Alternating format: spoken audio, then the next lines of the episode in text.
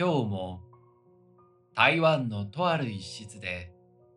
個人的見解たっぷりの話が繰り広げられています。台湾の彼と日本の僕。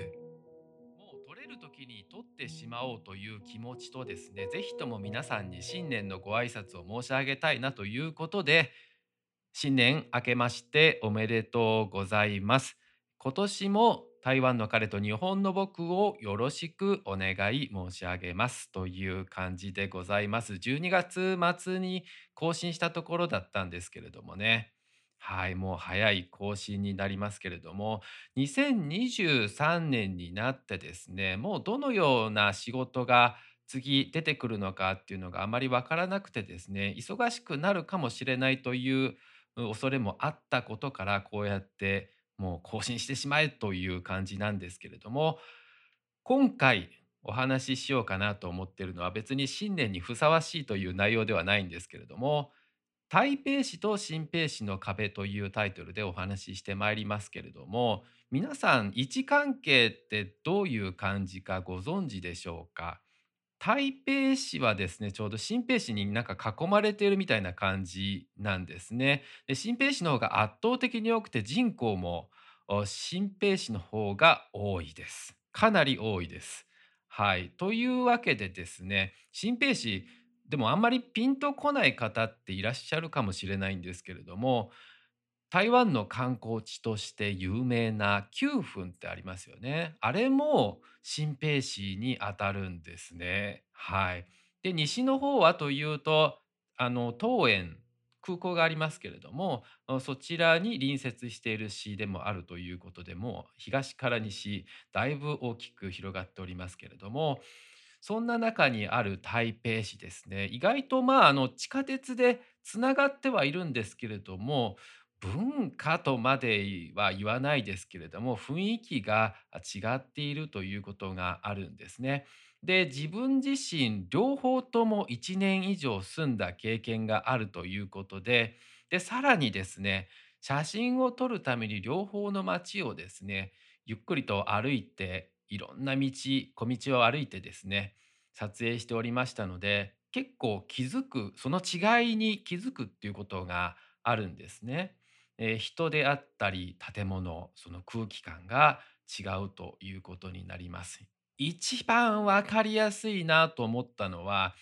新北市から台北市に引っ越しをするっていう段階ですね。この時、えー台北市で新しい家を探さなきゃということで、591という、まあ、名前のサイトがあるんですけれども、こちらで物件を探しておりますと、かなり台北市は家賃が高いなという印象でしたね。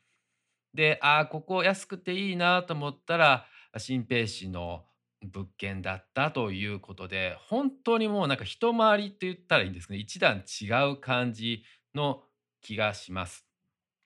で、その新北市で本当に安い物件っていうのはあるんですけれども、ただもうそれはですね、台北の一般的な、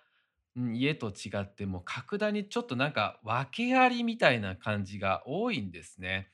で、あの住んでいる方の違いというか、そんなに顕著に変わるっていうほどではないんですけれども、その新平氏は急に東南アジアの方が多いのかなという気はします。もちろんですね、海外から稼ぎにいらっしゃってるということもあってですね、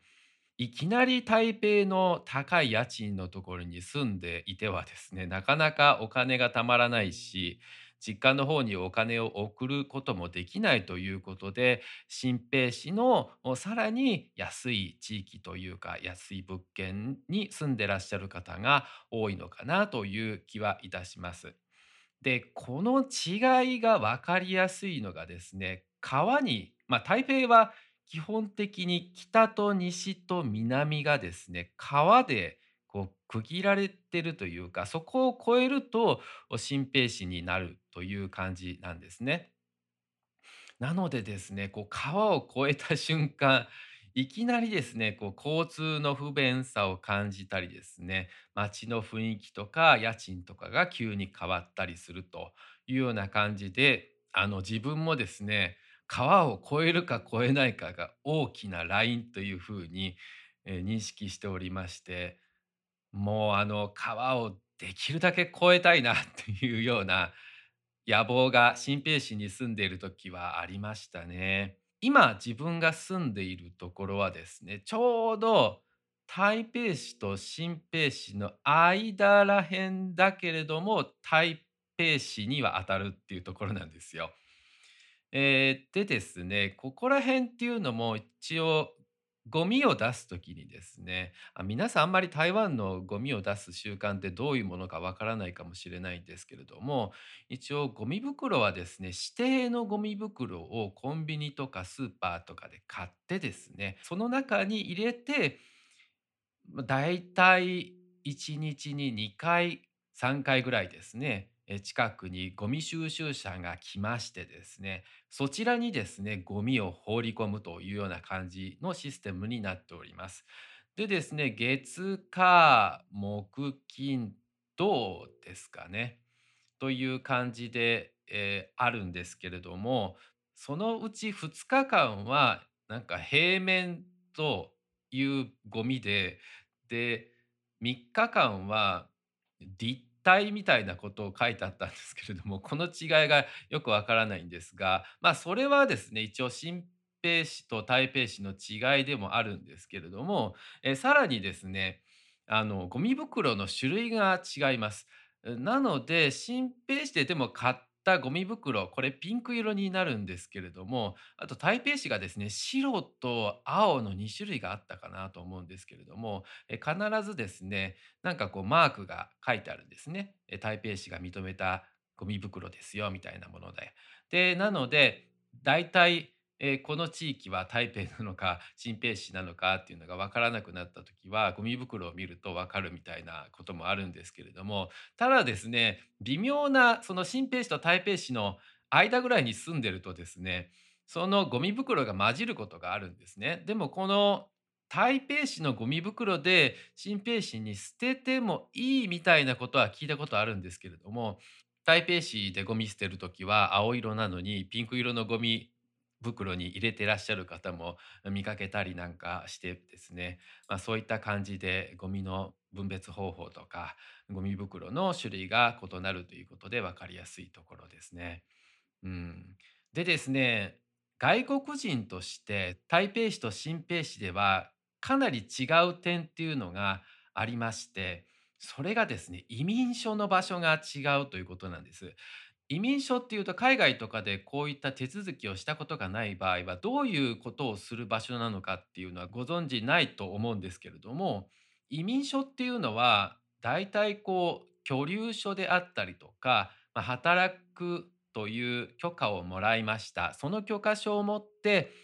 台湾に、1年間とか2年間とか住んでいいですかという許可証のようなものをもらうビザのような書類の手続きをする場合に行くのが移民所になるんですけれどもこのね移民所の場所が新北市と台北市で異なるもんですから新北市に住むとかなり不便なところに行かされます。環状線というのがあってですねそこの駅から降りて歩いてもいいし、バスでもいいんですけれども、だいたいこうタクシーとかで行かないとね、不便な場所なんです。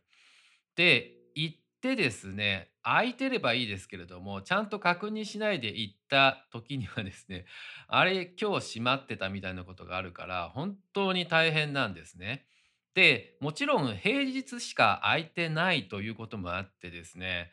その、休んでいかないといけないから、だからすごくこの計画的にですね、会社を休む申請をして、移民署に手続きしに行かないといけないということもあって、まあ、新兵士初めに安いから住もうかなと思う方もいらっしゃると思うんですけれども、ここの不便さが伴ってしまうということで気をつけてください。台北市の場合はですね、えー湘南門、南の門って書くんですけれども、えー湘南門のところにですね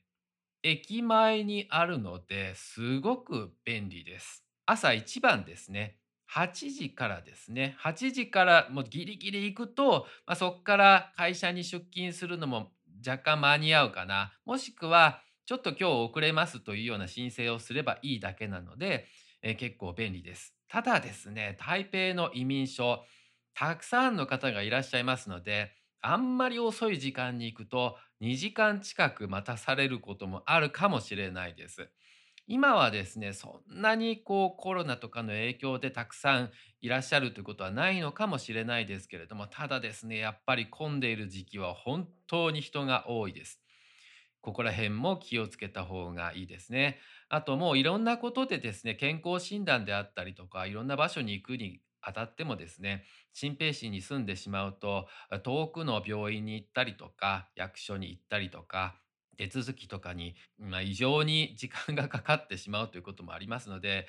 どうしてもですね、1万元、1ヶ月ですね、1万元以下の家に住みたいってなると、台北市は非常に難しいので、新北市に住んで、で、手続きはもう誰かに手伝ってもらうとか、あそういったことをした方がいいかもしれないですね。まあ最近というか3年か4年前ですかね。環状線がちょうどできて、新平市の南側が便利にはなったんですけれども、ただですね、そこまでこう便利になったのかっていうのが非常に難しいところなんです。自分も新平市に住んで、その環状線を使っていた、活用していたタイプではあったんですけれども、ただですね、一番最後にできた路線ということもあってですね、乗り換えが非常に不便。オレンジ色の線とですね、乗り換えるときにですね、環状線とオレンジ色の線を乗り換えるときに、仁安という駅があるんですけれども、ここ乗り換えるのにですね、なんか建物の5階分ぐらいエスカレーターとか階段を上がらなきゃいけないみたいな状態でですね、もうこれはちゃんと計画的に作ったものじゃないんだろうなという感じなんですけれども、なのでこの環状線、相変わらずですね、利用客が少ないように思うんですけれども、ちゃんと役割を果たしているんだろうかと。で、この環状線というだけあって、丸くなっているのかというと、そうでもなくてですね、まだ工事途中でですね、あんまり伸びていないということもあって、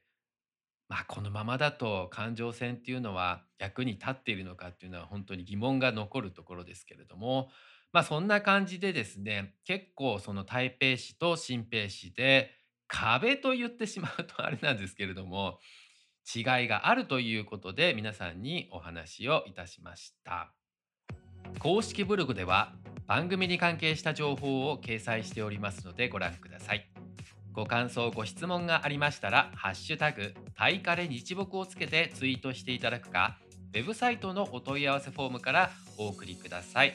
またですね、コラボしたいなという方もいらっしゃいましたらですね、えーお問い合わせフォームからお送りいただければご相談できるかなというような感じです。ではまた2023年もですね、よろしくお願いいたします。バイバイ。